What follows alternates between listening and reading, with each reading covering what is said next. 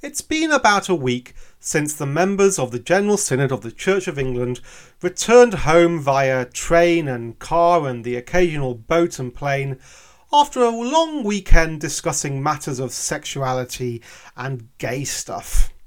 Actually, to be fair, there was other stuff talked about at General Synod, but it didn't seem to get the headlines. And well, we all know what the real centre point of the of the synod was. It was the two controversial motions, one on conversion therapy and one on transgender issues. And still, seven days later, we're talking about them, and still, seven days later, we are processing them, and still, seven days later, we haven't put them down. And I've been reflecting over this past week as to what for me was the key problem with what happened, and it was simply this where were the bishops? Where were the bishops? I mean, yes, there were one or two bishops, chiefly the Archbishop of York, uh, speaking to Synod at the key points in both of the debates, going, We must vote for this, we must do this, we must give the signal. But, but where were the rest of the bishops? Where were the theologians? Where was the apostolic leadership, the doctrinal defence? Where were the bishops talking about due process, about how we can only shape our liturgy when we've done our theology first? I mean, this is how we do stuff in an Anglican church. Where were they? And there are various answers that have been uh, offered to me over the past few days as to what they were doing. The first is that the bishops have caved in, that the bishops have surrendered to the zeitgeist that they don't care if we start uh, introducing liturgies for whatever pet motion comes to the synod next time. They just can't. They just don't care less. Well, I don't believe that. I think the bishops do care. I think some of them care really deeply, uh, not necessarily in the right way, but but they do care deeply about this stuff. So, what were they doing? Perhaps it's been argued they were letting the revisionists have their day. After the bloodbath, and it was a bloodbath of the February group of of synod where the motion from the house of bishops was overturned and all hell broke loose as it were though you know all hell breaking loose in the church of england is a bit of an of an overstatement these days hell seems to be uh, rampant everywhere but all hell broke loose and so after that and after getting mauled by the synod members, they decided that in the July sessions, the revisionists would have their way and then they could just roll back afterwards. So, for example, it's been suggested to me that the reason why the transgender proposal got through, as Archbishop York, as the Archbishop of York pointed out, was that the proposal only said that the House of Bishops might consider bringing forward liturgies after a proper theological process. So, look, it gives the House of Bishops some wriggle room. But here's the problem with that view the problem with that view is simply this that the two motions at Synod last weekend, the first on conversion therapy, which handily never got around to defining what conversion therapy is, so it can be used as a stick to beat any evangelical or good Anglo Catholic who simply wants to pray with somebody who is gay, who just wants to live a celibate life. The two motions present a momentum, a direction of travel that will be very hard to move. Yes, perhaps politically the bishops thought they were just sort of shutting up and letting the revisionists have a rant that they didn't really need to do anything about at all. But actually, what they've done in doing that is presented to Synod a large open goal, which they're now going to have to decide who the goalkeeper is to Russian in front of the penalty shootout that's about to come. Were they actually signalling a new direction?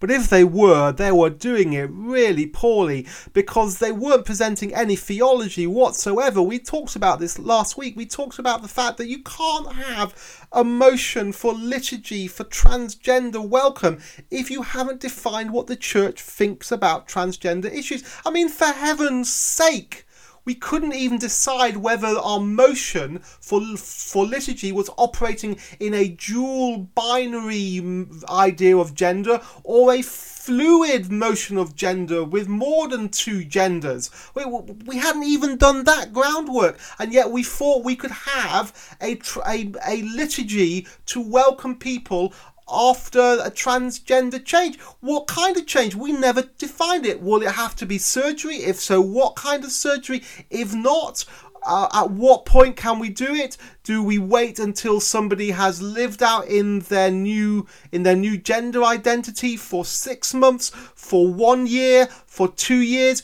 Who decides? We hadn't worked all those things, and yet the House of Bishops was happy to to nod through the idea that yes, we can do liturgy for this. We'll we'll we'll we'll, we'll have a stroke of our beards. Um, women bishops accepted, unless you know something about women bishops that, that I don't. We will have a stroke of our beards, and we will we will think about doing this. They should never have said that we can think about doing this because we just hadn't done the underlying work. So perhaps they were signalling a new di- direction, but if they were, it was a very poor attempt at doing so, and it came with a huge, whopping signpost that from now on we'll be doing liturgy via emotion rather than deep, thoughtful Bible study. Where were the bishops? Where were the bishops? Well, look, they didn't seem to be anywhere. And it could be that the bishops are now going to come together and put forward a more coherent, biblically solid front. But it could be that they're going to cave in. So, this is what traditionalists, evangelicals, Anglo Catholic, and middle of the road traditionalists need to do now. You need to look at your parish accounts and you need to look at the parish accounts of those in your diocese who agree with you on the fundamental issues and you need to talk to yourselves about what would happen if you all turned off the taps to your diocese. It's as simple as that. It's as simple as that. I can think of one diocese, just just one of the diocese in particular, where if all the even vaguely conservative churches were to just turn off their giving, their parish share giving, if they were just to do that, like that, there would be millions lost. You would bankrupt the diocese within half a year. You would have a cash flow problem, an immense problem, financial problem in funding the basic mission and ministry of the diocese. And listen to me, brothers and sisters. We need to be serious about this because what we need to be able to do is we need to be able to go to our bishops and we need to say to them, Brother, sister, bishop, you are perfectly entitled to hold whatever view you want. But you must understand that we are Anglicans and we take our Anglicanism seriously. And we cannot, we cannot permit this diocese to condone and promote liturgies for theology that is deeply unchristian. And so, brother bishop, sister bishop, this is what we will do. If you authorize these liturgies, if you permit this ungodly teaching to occur, we will simply turn off the funds. This is how much you will lose per month. Go away, talk to your diocesan chief executive, talk to your treasurer, work out what the impact would be upon your ministry. Remember, brother bishop, sister bishop, you still have to pay our stipends. You can't just you can't just stop paying our stipends while we undertake the the the the, the ministry of the Church of England in our parishes. You have a legal obligation to pay that, but we have no legal or statutory obligation to give you any money whatsoever. We don't even have a statutory obligation to give you the money for the stipend for our clergy. Understand us very well, brother bishop, sister bishop. This is what we will do. Because let me tell you, dear listeners, nothing but a clear understanding in the hierarchy of what the impact will be of moving forward on these issues. Nothing but that clear understanding is going to stop it. Now, ideally, what the House of Bishops should do before February is come back to Synod, come back to the Church of England and say, look, look, guys, look, girls, this is what we're going to do. We're going to do our teaching document.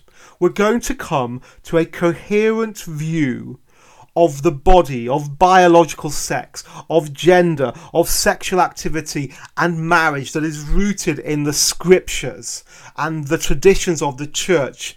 And we're going to explore how that is lived out in the experience of Christian men and, and women. We are going to do that. We are going to take time over it and come up with something coherent that we can all own or if we cannot own it, we are going to restate what the traditional position is because we cannot move from the traditional position until we all agree to move. We are going to do that. We are going to prepare that document, and until we have prepared that document, we are not going to move forward on any of these things because they directly impact the work that we are doing and they prejudge it. Now, if the House of Bishops came and said that and said it very clearly and unambiguously, then then we could have confidence in them. Then we could have confidence that the bishops will take their role as the guardians and defenders of the faith once delivered very seriously. And we could support them in that. But if not, we need to say to our brother bishops, our sister bishops, Bishop, understand what the consequence is of your actions. And here's the problem, guys Here's a problem we simply do not have agreement for change. We simply do not have a shared common understanding of what our theology in these areas should be. And because we don't, we have no pastoral coherence. Just think about the basic, simple question. Somebody who is gay comes to their parish priest and says, What should I do? How should I live my life? Should the priest recommend to them to live a life of celibacy, being open to a marriage with somebody of the other sex if that were to happen, but to be but to be but to be sure in themselves that, that that may not happen and so to, to, to gear their life and to find pastoral support for a life of celibacy or should the parish priest say to them, it's okay to enter into a same sex relationship? On this most fundamental of pastoral issues, we have no agreement. We are divided on these things because we are divided on the underlying theology to guide our pastoral practice.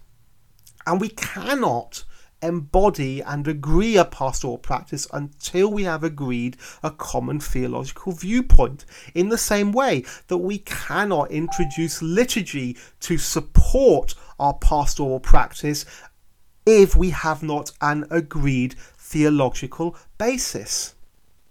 So we are caught between a rock and a hard place.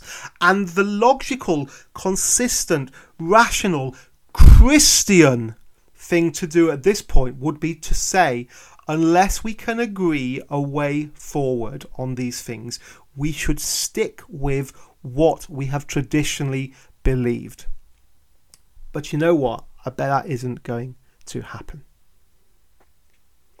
Brothers and sisters, for the first time in my doing this for way over a decade, of writing, of thinking about, of of talking about what's happening in the Church of England, the Anglican Communion. For the first time after the synod last weekend, for the first time, I am taking seriously the idea of the Church of England apostatizing. So really there are only two responses to that. The first response comes from the bishops. The bishops wants to stop people like me who have been institutional fans, while others have criticised our current archbishops, our current l- leaderships. I have been an institutional fan, I have been a, a proponent of Justin Welby and others. I have been supporting them vocally against criticism.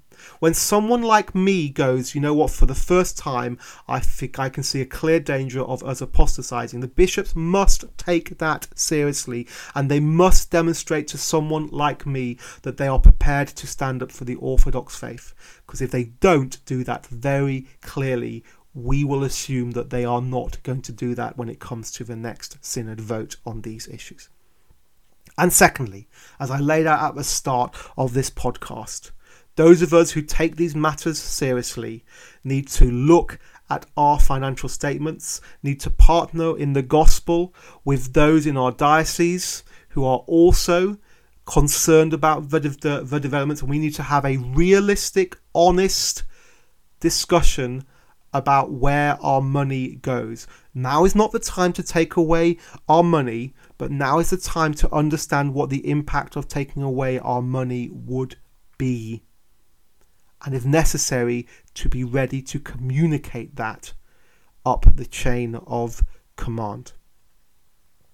We are, after the events of last weekend, at a very precarious place in the Church of England when somebody who is an institutional proponent like myself is prepared to look at alternatives to continuing the status quo in the Church of England, is prepared to look at the Anglican form of civil disobedience, which is the withdrawing of parish share.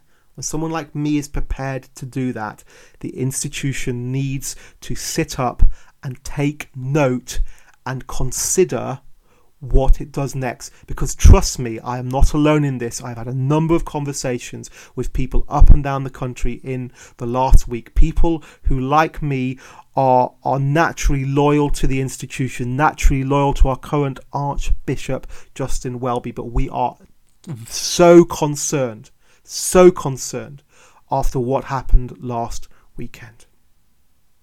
This is Radio Free Canterbury, and I'm Peter Ould.